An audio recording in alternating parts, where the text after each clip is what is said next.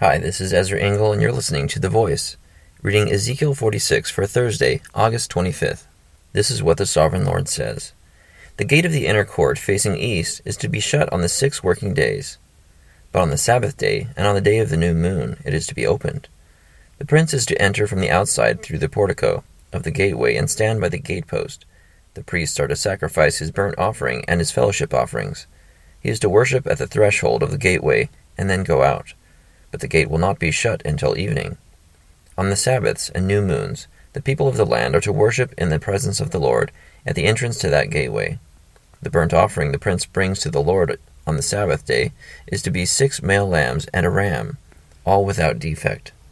The grain offering given with the ram is to be an ephah, and the grain offering with the lambs is to be as much as he pleases, along with a hin of oil for each ephah. On the day of the new moon he is to offer a young bull, six lambs, and a ram, all without defect. He is to provide as a grain offering one ephah with the bull, one ephah with the ram, and with the lambs as much as he wants to give, along with a hin of oil with each ephah. When the prince enters, he is to go in through the portico of the gateway, and he is to come out the same way.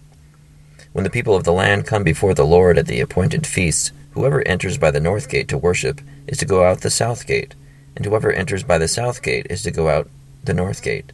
No one is to return through the gate by which he entered, but each is to go out the opposite gate.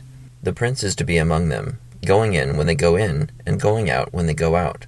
At the festivals and the appointed feasts, the grain offering is to be an ephah with a bull, an ephah with a ram, and with lambs as much as one pleases, along with a hin of oil for each ephah. When the prince provides a free will offering to the Lord, whether a burnt offering or fellowship offerings, the gate facing east is to be opened for him.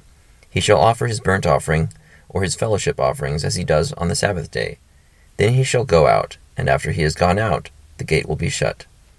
Every day you are to provide a year old lamb without defect for a burnt offering to the Lord. Morning by morning you shall provide it.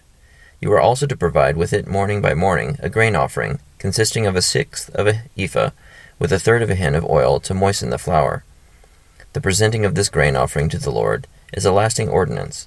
So the lamb and the grain offering and the oil shall be provided morning by morning for a regular burnt offering.